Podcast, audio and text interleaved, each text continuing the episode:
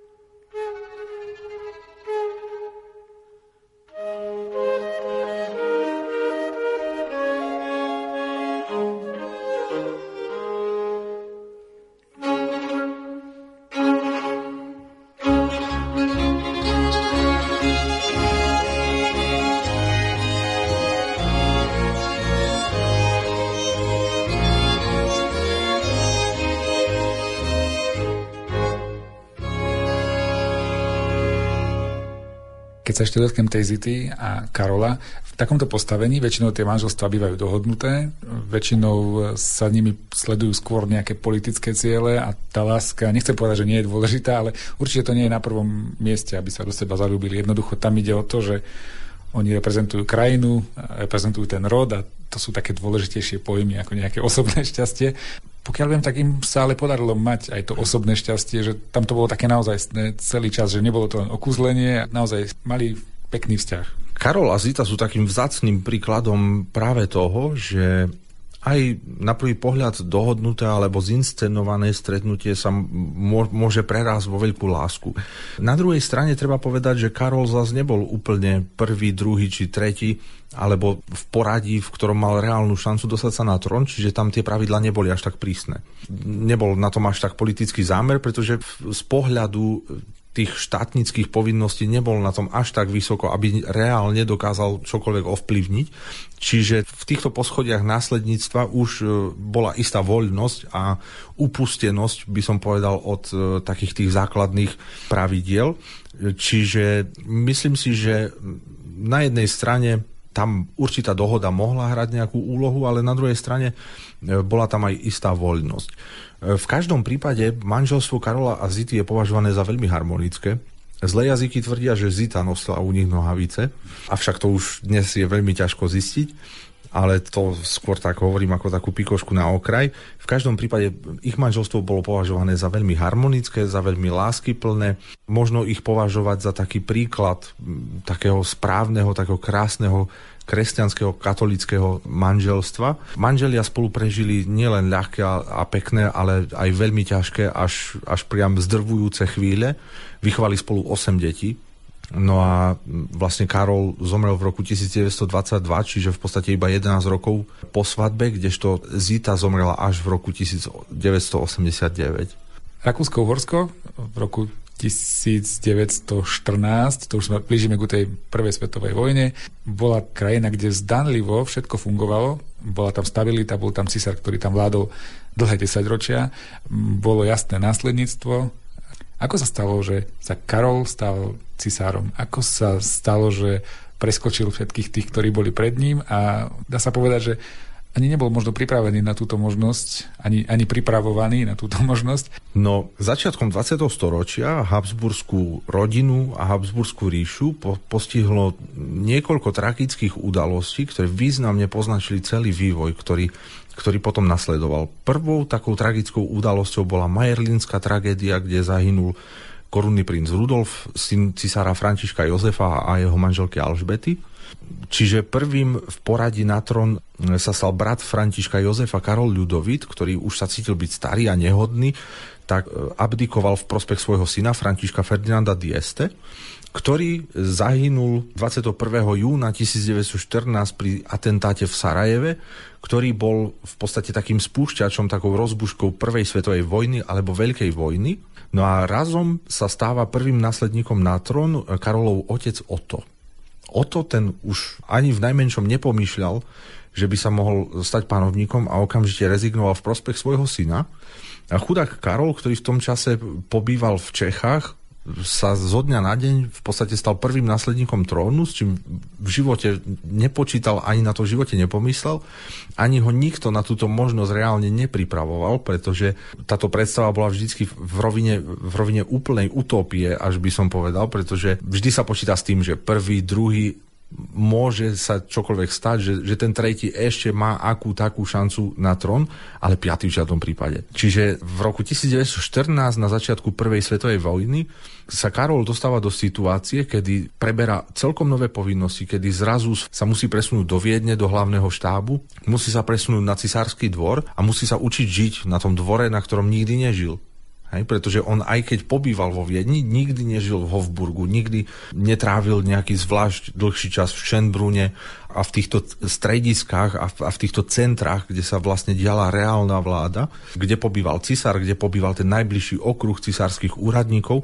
Čiže de facto on nemal veľký pojem o tom, čo to vlastne obnáša táto úloha, táto služba. No a ďalšou takou, takou veľkou ranou bola smrť Františka Jozefa I. 21. novembra roku 1916, kedy sa Karol stáva teda panovníkom reálne. Korunovaný bol o niekoľko dní neskôr, 30. novembra toho istého roku v Budapešti.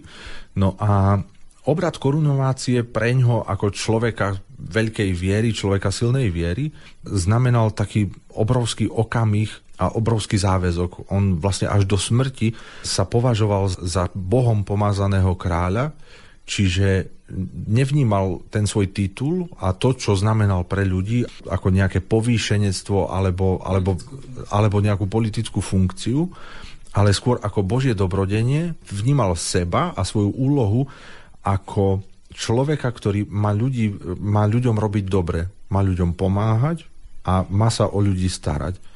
No a v podstate prvé veci, ktoré zaviedol, že začal uvoľňovať ten režim, ktorý dovtedy vládol a ktorý dovtedy bol, dá sa povedať, taký až skosnatelý, taký staromódny v úvodzovkách.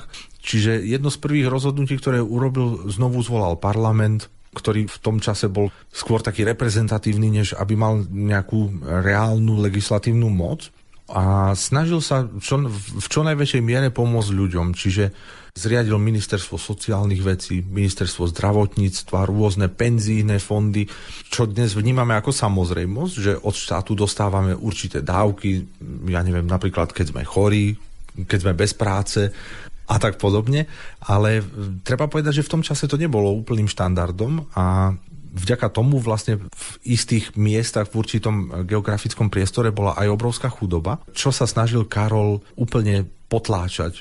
Takisto ďalšou zmenou potom prešli frontové boje a, a vôbec vojsko. Karol trval na tom, aby sa dbalo aj o duchovný život vojakov. To znamená, že aby každý deň mohli pristúpiť ku svetému príjmaniu, aby každý deň bola pre nich slúžená svetá omša. Vizitoval fronty alebo nabádal svojich veliteľov k tomu, aby pri bombardovaní a, a pri vojnových akciách sa snažili vyhybať tomu, aby trpelo civilné obyvateľstvo. To znamená, trval na tom, aby sa nepoužíval bojový plyn, ktorý bol v tom čase takou veľkou novinkou, ktorá sa vo veľkej miere používala. Zakázal bombardovať mesta a zakázal bombardovať cirkevné kultúrne pamiatky. Že aj v tomto vlastne sa prejavovala jeho veľkosť a ďalej nabádal veliteľov k tomu, aby sa snažili eliminovať straty na životoch buď už z radou vlastných jednotiek, ale aj z radou nepriateľov. To znamená, že každý zachránený život, či už z vlastných radov alebo z radov nepriateľa sa pre ňoho rátal a mal pre ňoho cenu. No a keď videl chudobu viedenského obyvateľstva, tak sám pristúpil k tomu, že celá jeho rodina žila z vojnových prídelov. To znamená, že na cisárskom dvore boli rovnaké podmienky v oblasti stravy ako v bežnej viedenskej rodine. Ďalším takým sociálnym rozmerom e, je, že vlastne všetky kone, ktoré mal palác k dispozícii, poskytol na to, aby viedenčanom roznášali uhlie na kúrenie.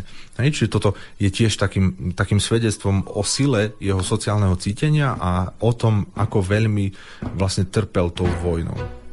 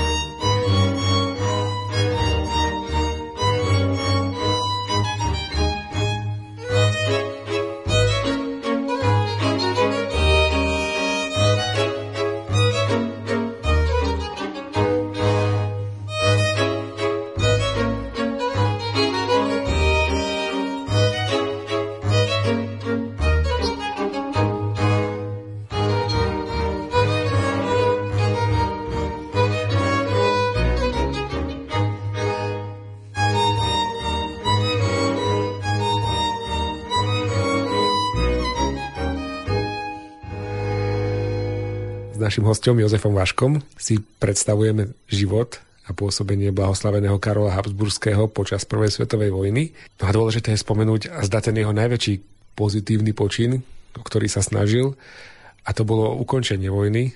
Prečo to celé nedopadlo dobre? Krátko po svojom nástupe na trón v roku 1916 e, sa ako odpoveď na výzvu Benedikta XV, ktorý volal po e, úplnom miery a úplnom ukončení vojny, sa začal snažiť o mier. Uvedomoval si, že aj jeho vlastná armáda na tom nie je úplne dobre, či už po morálnej alebo po technickej stránke a že v podstate aj František Jozef I sa nechal do vojny vmanévrovať a vmanipulovať nemeckým cisárom Williamom, Wilhelmom. Čiže prvé, čo chcel, dostať sa čo najskôr a čo, na, čo najjednoduchšie z vojny. Avšak tým, že nebol pripravovaný na, na tie povinnosti e, panovníka a vládcu, nebol úplne podkutý v diplomácii a nevedel to veľmi dobre urobiť, poprosil teda svojich švagrov, bratov e, cisárovnej Zity, aby v jeho mene nenápadne na západe, vo Francúzsku a v Anglicku pozisťovali, ako by sa oni dívali na prípadné snahy o separátny mier.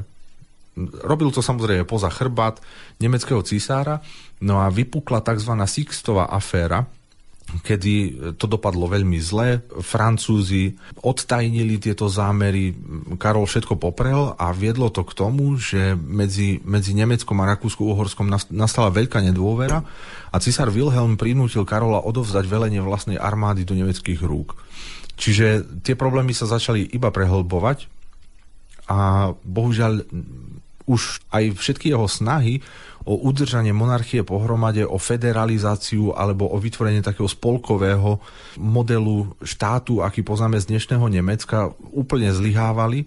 Ale aj tu treba vyzdvihnúť jeho veľkorysosť, pretože takými veľkými takou skupinou alebo naj, najhlasnejšími odporcami monarchie a federalizácia vôbec akéhokoľvek udržania sa monarchie boli práve Česi a cisárova veľkodušnosť sa prejavila v tom, že v roku 1917 bolo veľmi veľa politických väzňov, hlavne teda Čechov a všetkým týmto ľuďom, ktorí dokonca boli e, odsudení na smrť, udelil amnestiu, všetkých prepustil a dokonca sa zachovala, zachoval sa záznam z jedného stretnutia, kedy si jedného z týchto väzňov cestou e, do Švajčiarska nechal predvolať vo Viedni na dvor a namiesto toho, aby sa ho snažil nejakým spôsobom ovplyvňovať či zastrašovať, tak sa ho pýtal na zdravie syna, o ktorom vedel, že je veľmi vážne chorý. A bavili sa spolu veľmi priateľským tónom a v podstate sa rozišli s tým, že nech si pokojne zakladajú vlastný štát, len nech nie je krvi prelievanie toto je v podstate takou zlatou niťou, ktorá všetky politické a, a vládcovské aktivity cisára Karola sprevádza. Proste len nech je málo obetí na životoch.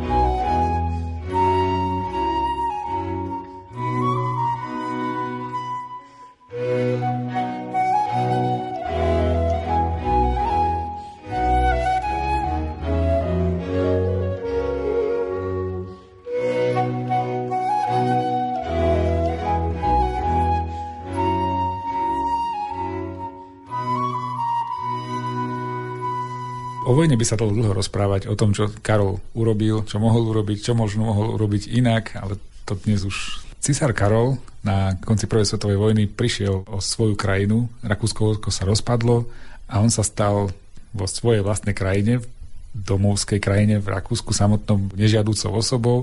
A začalo sa také iné obdobie života Karola a jeho rodiny, kedy sa stal neviem, či to je nie je pritiahnuté za vlasy toto prirovnanie, ale stal sa možno takým nepohodlným ako Napoleon, kedy si skončil nakoniec na, vo vyhnanstve na ostrove. Ak môžeme povedať možno niečo o tomto jeho období života, kedy už nebol vládnúcim cisárom, ale stále sa ním cítil. Na konci prvej svetovej vojny začína taká krížová cesta celej Karolovej rodiny. Vlastne hneď po konci vojny vyriešil to veľmi šikovne, totiž on sa nikdy nechcel vzdať trónu, pretože trval na tom, že trón mu nemôže nikto vziať, pretože mu bol daný Bohom. A to je taká tá základná premisa, ktorú si musíme uvedomiť a chceme pochopiť jeho život a jeho zmýšľanie. Že on bol apoštolským kráľom, rímským, rímsko-nemeckým alebo rakúskym cisárom a tento titul prijal z Božej vôle. Božím pomázaním. Vlastne na, celú, na, na celý tento základný algoritmus poukazuje aj celý obrad korunovácie, kde je mazanie posvetným olejom, kde korunu udeluje biskup, hej, teda predstaviteľ cirkvi, ktorý zastupuje apoštolov alebo Boha v tej chvíli na zemi. Čiže toto je, toto je ten základný princíp, ktorý treba pochopiť a uvedomiť si, aby sme pochopili to, čo nasledovalo potom. Čiže v roku 1918 sa Karol nevzdáva trónu, ale vzdáva sa účasti na riadení vládnych záležitostí. Je to taká šikovná slovná hračka, že de facto si ponecháva titul, ale to si samozrejme uvedomila aj nová vládna garnitúra, takže veľmi rýchlo pochopili, čo sa deje a prijali tzv. protihabsburské zákony, kedy ešte cisárskú rodinu nechali chvíľu žiť v Rakúsku, ale už nasledujúci rok ho veľmi rýchlo v úvodzovkách upratali do exilu, najprv teda do Švajčiarska. Vo Švajčiarsku si rodina žila celkom tak normálne, by sme povedali prirodzene, v takých pomerne dobrých podmienkach. Avšak e, tu nastáva problém, že Maďarsko bolo naďalej monarchiou. Maďarsko naďalej ostalo monarchiou, kde vládol admirál Mikloš Horty ako regent, ktorý sa však e, trošku v úvodzovkách opil mocou a predstavoval, videl sám seba ako panovníka tejto krajiny, mal riadne korunnú radu a, všetky tieto inštitúcie, ktoré, ktoré za normálnych okolností drží v rukách len panovník. No a Maďari trvali na tom, že keď už sú kráľovstvom, tak prečo by mali mať regenta, keď kráľ žije? Takže Horty bol poverený vyjednávaním s cisárom Karolom o tom, za akých okolností by sa mohol vrátiť späť na trón. No a tak Karol uskutočnil dva neúspešné reštauračné pokusy o návrat monarchie v Maďarsku. Ten druhý skončil tým, že keď sa okolité štáty, hlavne teda Československo a Rumunsko, dopočuli o tom, že kráľ je pred Budapešťou, tak začali mobilizovať armádu a hrozil otvorený vojnový konflikt. Čo teda prinútilo aj Hortyho pochopiť, že, že toto nebude cesta. No a strhla sa e, bitka pred Budapešťou, ktorú e, samozrejme Karolové, e, s Karolom spriaznené vojska prehrali. No a Karol teda musel do úplného exilu, rovnako ako vlastne Napoleon, ktorého sme spomínali. Čiže po tomto druhom pokuse v roku 1921 Karol s manželkou Zitou odchádzajú, nasadajú na párnik v Budapešti na Dunaji a pomaly sa presúvajú po Dunaji do exilu. Zaujímavé je, že odchádzajú na britskom párníku a ani britský kap- kapitán nevie, kam vlastne cestujú. Vlastne došli do Rumúnska, neskôr e, kotvili v Istambule a až v Istambule dostal prvé pokyny kapitán a teda, že idú na Gibraltar.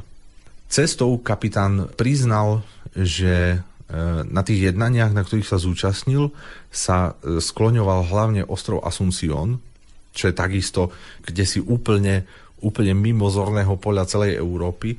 No a kapitán tam poznamenáva, že ide o miesto, na ktorom nežije nikto. Nie je to ešte nejaký Európan. No a až keď teda loď pristála na Gibraltáre, tak až, až tam prišli nové pokyny, ktoré hovorili o tom, že e, cisársky pár sa bude stiahovať e, na Madejru. Madeira a miestni obyvateľia e, prijali cisárskú rodinu s veľkým nadšením. Dokonca aj sám cisár bol celkom potešený, keď pristávali v meste Funchal. Prvé, čo uvidel, bol kostol Panny Márie, veľmi sa tomu potešil, no a žiaľ, tie ubohé podmienky, ktoré mali k dispozícii, teda boli už nemajetní, v podstate žili ako úplne obyčajní ľudia, ich prinútili žiť v dome, ktorý bol veľmi vlhký, vďaka čomu cisár veľmi rýchlo ochorel, dostal zápal pľúc a na Madejru prichádzajú e, na Sviatok svätej Alžbety v roku 1921 a 1. apríla 1922 cisár umiera. Umiera mladý, vlastne svoje najmladšie dieťa Alžbetu ani nepoznal, pretože v čase, keď zomiera, ešte ani nebola na svete, ešte ju len cisárovna Zita čakala. Avšak ľudia ich mali veľmi radi, pretože sa k ľuďom správali úplne normálne chodili do rovnakého kostola ako ľudia, chodili do, do rovnakých obchodov ako ľudia, stretávali sa s tými ľuďmi a vďaka tomu im aj tí ľudia pomáhali. A takisto cisársky pár naďalej ostal verný svojej povesti a svojej povestnej štedrosti. Naďalej teda aj z toho mála, ktoré mali, tak sa snažili pomáhať a rozdávať ľuďom. A podľa historických záznamov v roku 1922 sa na cisárovom pohrebe zúčastnilo 30 tisíc ľudí. 30 tisíc ľudí a miestny biskup e, poznamenal, že žiadne misie neurobili v jeho dieceze toľko dobra ako pobyt cisárskeho páru. Dodnes e, ostatky blahoslaveného Karola spočívajú práve v tomto marianskom kostole na Madejre a miestni obyvateľia nechcú ani počuť o tom, aby sa tieto ostatky presunuli. Pre nich je to ich svetec, ktorého od jeho smrti považujú za svetého. A už tu badať e, zárodky toho kultu, ktorý neskôr viedol k jeho blahorečeniu.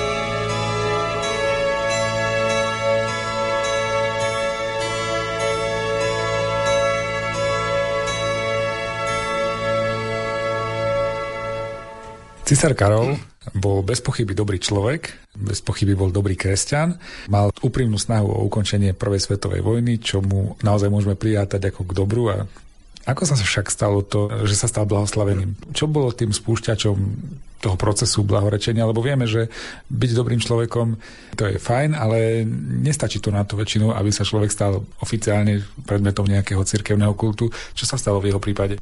Beatifikačný proces alebo proces blahorečenia má svoje určité štandardy, ktoré musia byť dodržané. To znamená, že k tomu, aby človek bol blahorečený, je potrebné preukázať kult toho človeka, že sa teda ľudia k nemu modlia a takisto je potrebný zázrak v prípade, že, že sa nejedná o múčeníka. V prípade blahoslaveného Karola vlastne už e, krátko po jeho smrti e, veľký rozmach naberá úcta k nemu. Na Madeire sa o ňom hovorilo už krátko po jeho smrti ako o Rei Santo, o svetom kráľovi, čiže miestni obyvateľia ho takto vnímali a na prvé výročie jeho smrti Poslanec rakúskeho parlamentu a neskorší rakúsky prezident Wilhelm Miklas písal viedenskému arcibiskupovi kardinálovi Piflovi svedectvo o tom, že veľký počet ľudí a veriacich ľudí verí v Karolovú svetosť a je preto oprávnené zahájiť proces jeho blahorečenia. Samozrejme, nebolo to hneď. V roku 1925 e, vzniká spolok ktorý sa modlí za jeho blahorečenie a až v roku 1949 sa začína vo viedenskej arcidieceze beatifikačný proces, ktorý vyvrcholil 3. oktobra 2004, kedy e, svätý Jan Pavol II blahorečil blahoslaveného Karola v Ríme.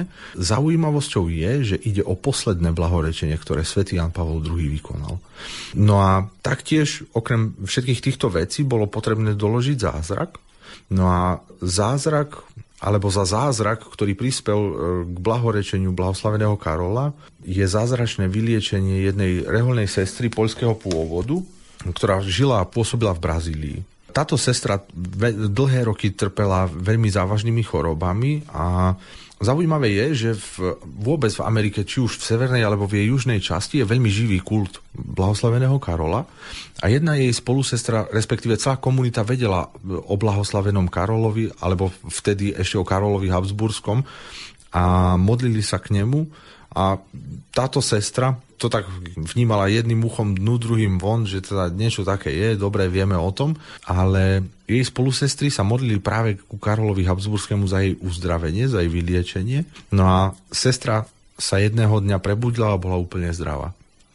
No a toto je vlastne ten zázrak, ktorý bol riadne prešetrený, riadne vyšetrený, bolo dokázané, že je to vyliečenie, to uzdravenie je nevysvetliteľného nadprirodzeného pôvodu a bolo pripísané práve Karolovi a to bol ten zázrak, ktorý prispel k jeho blahorešeniu v roku 2004.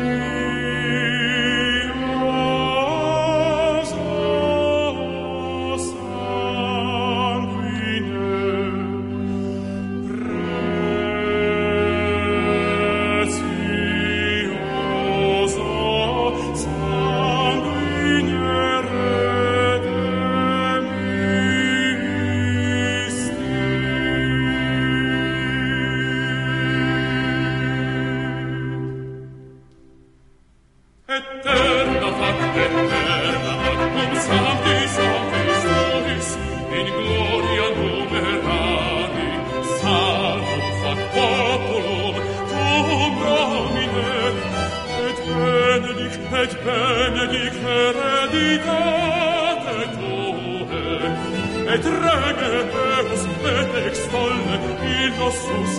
in eternum. Per siculos dies benedictus te, per siculos dies benedictus et laudamus nomen tuum, in secum seculi. Gnade.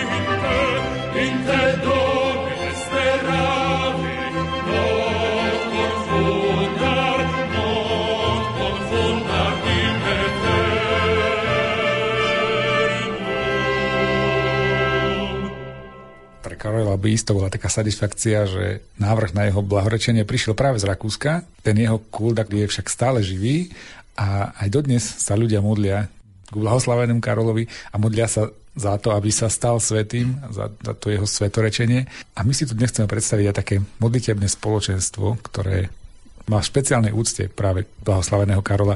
Toto spoločenstvo sa nazýva Modlitebná liga cisára Karola za mier medzi národmi. V skratenej verzii nemeckej sa nazýva tiež Gebetsliga. Táto modlitebná liga má mnoho pobočiek. Jej počiatky môžeme nájsť už v podstate od na, v, v čase narodenia blahoslaveného Karola, pretože vlastne od narodenia sa za ňo ľudia modlia. Vďaka týmto modlitbám mu vyprosujú Božie požehnanie, pre jeho úlohy a vlastne celý život je popredkávaný takými rôznymi nadprirodzenými okolnostiami. Hneď prvý, prvý taký nadprirodzený zážitok e, vidíme v jeho živote v, v podstate už počas pobytu v Šoproni, keď otec e, pôsobil v Šoproni ako vojak. No a tam sa nečaka, nečakane rehoľná sestra Maria Vincencia v kláštore Uršulínok pri zmienke o Karolovi zverila Pátrovi Gegerlemu, že je potrebné sa za ňo veľmi modliť, pretože bude cisárom, prejde veľkým utrpením a pekelnými útokmi proti jeho osobe. No a Páter Gegerle spolu s jeho vychovávateľom sa dovtípili, že to nehovorí sestra len tak, ale že ide v podstate o akúsi formu proroctva a začali sa spolu so svojimi známymi modliť za Karola, ktorý vtedy ešte bol samozrejme mladým chlapcom. A to bola bežná prax, že sa za členov cisárskej rodiny ľudia modlili? Mm, nemyslím si to. Nemyslím si to, že áno, áno, áno, že ide o takú špeciálnu vec. Čiže tam, tam vidíme také počiatky e, modlitevnej lígy cisára Karola. No a v roku 1925 už bola modlitevná liga v Rakúsku oficiálne cirkevne uznaná. Začína vydávať ročenku a v roku 1938 už mala 25 tisíc členov. Počas druhej svetovej vojny bola samozrejme zakázaná a jeden z jej zakladateľov a zároveň životopisec Karolov, Hans Karol Cessner Spitzenberg, zahynul v Dachau v roku 1938 v koncentračnom tábore, no a činnosť ligy bola obnovená po vojne v roku 1947. O dva roky neskôr bolo oznámené, že sa začína proces blahorečenia na dieceznej úrovni vo Viedni, no a v roku 1964 kardinál König povyšuje modlitebnú lígu na cirkevný spolok, ktorý má sídlo vo Viedni po roku 2004, po blahorečení sa modlitebná liga sústreďuje teda za sústreďuje na modlitby za svetorečenie blahoslaveného Karola a tiež za svet v 21. storočí, aby sa vrátil ku kresťanským hodnotám, aby bol mier vo svete a tak podobne. Dnes má modlitebná liga približne 15 tisíc členov, sídli v kláštore Heiligenkreuz pri Viedni, jej hlavným orgánom je prezídium, ktorému predseda prezident. Momentálne je ním arcibiskup Fernand Frank, ktorý je emeritným arcibiskupom Luxemburgu. No a pobočky okrem Európy nájdeme v Spojených štátoch amerických, v Kanade, v Brazílii a v Mexiku. Čiže to je taká zaujímavosť, že, že ten kult blahoslaveného Karola sa usídlil práve v zámori. Je to taká veľká zaujímavosť, že človek by čakal, že práve v tých buď postmonarchistických, posthabsburských krajinách bude ten kult silný, ale rastie paradoxne práve, práve v zámori. My sa však bavíme o blahoslavenom Karolovi práve preto, lebo aj na Slovensku má takúto pobočku a aj na Slovensku má blahoslavený Karol svojich ctiteľov. V roku 2016 vzniká e, slovenská pobočka modlitebnej ligy blahoslaveného Karola. Jej predstaveným, teda delegátom, je kňaz Trnavskej arcidiecezy otec Stanislav Žlnaj, ktorý sa venuje apoštolátu, ktorý sa venuje kultu a, a šíreniu úcty k blahoslavenému Karolovi. Relikvie blahoslaveného Karola sa nachádzajú na Slovensku na troch miestach. Mm, prvá relikvia sa nachádza v dome svätého Martina v Bratislave, druhá sa nachádza v kúpeľnej kaplnke v Piešťanoch a tretia sa nachádza v opáckom chráme v Jasove.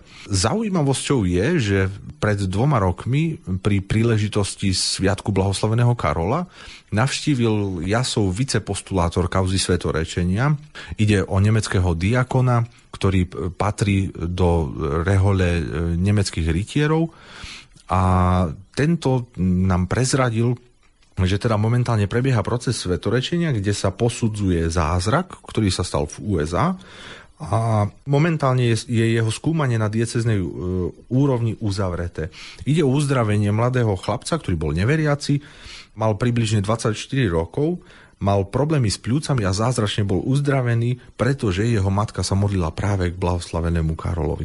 Čiže toto je momentálne taká najdôležitejšia vec a takisto sa usiluje o blahorečenie cisárovnej zity, ku ktorej takisto existuje modlitba, existuje deviatník, No a modlitebná liga vlastne vie sprostredkovať každému záujemcovi buď to možnosť členstva v modlitebnej lige, alebo ďalšie materiály o živote blahoslaveného Karola, o živote cisárovnej Zity a takisto rôzne modlitebné materiály k nim.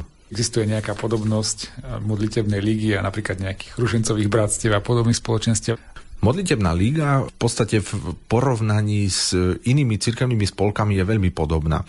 Totiž členovia modlitebnej ligy cisára Karola sa zavezujú k tomu, že sa každý deň budú modliť za jeho svetorečenie, budú sa modliť modlitbu k nemu, budú sa modliť za mier vo svete a návrat ku kresťanským hodnotám a nakoniec raz do roka sa zúčastnia Svetej Omše na, na počesť blahoslaveného Karola.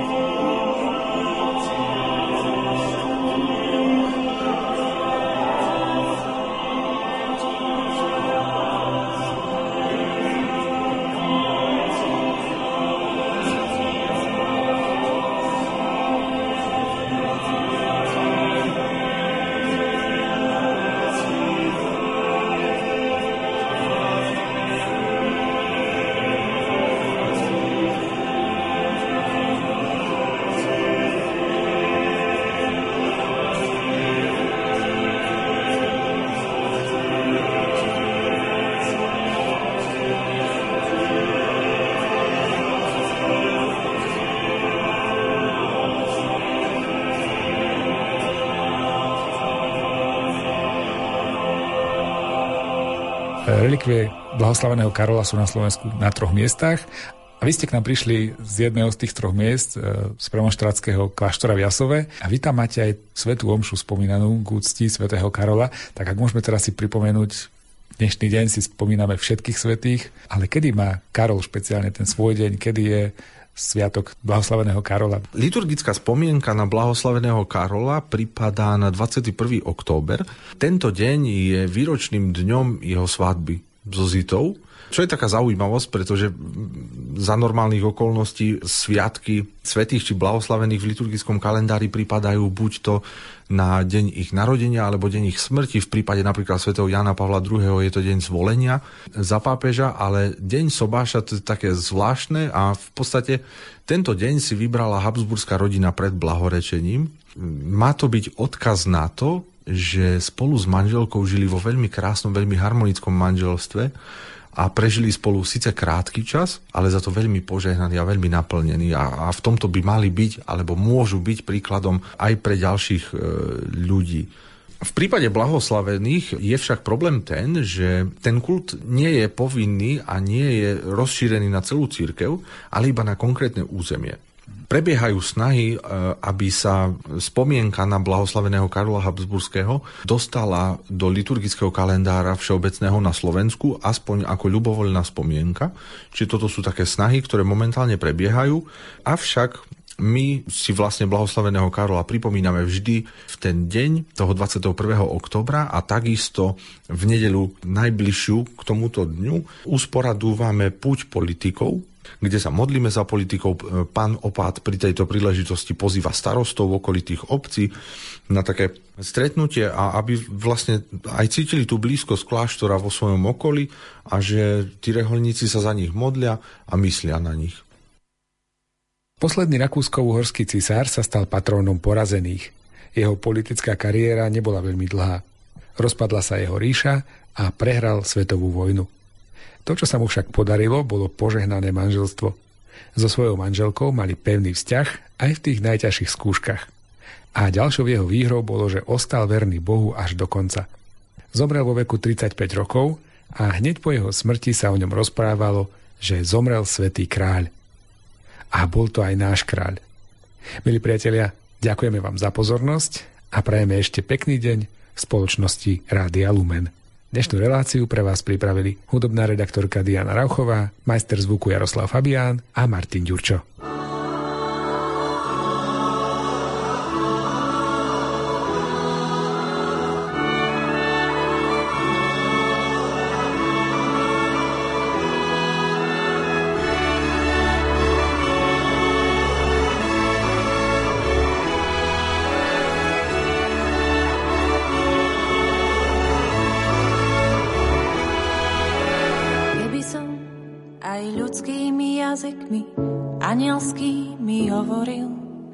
Keby som dar prorokovať mal a všetky tajomstvá poznal. A keby som aj takú vieru mal, že by som vrchy prenášal a rozdal všetok majetok svoj telo upálenie dal. A keby som pritom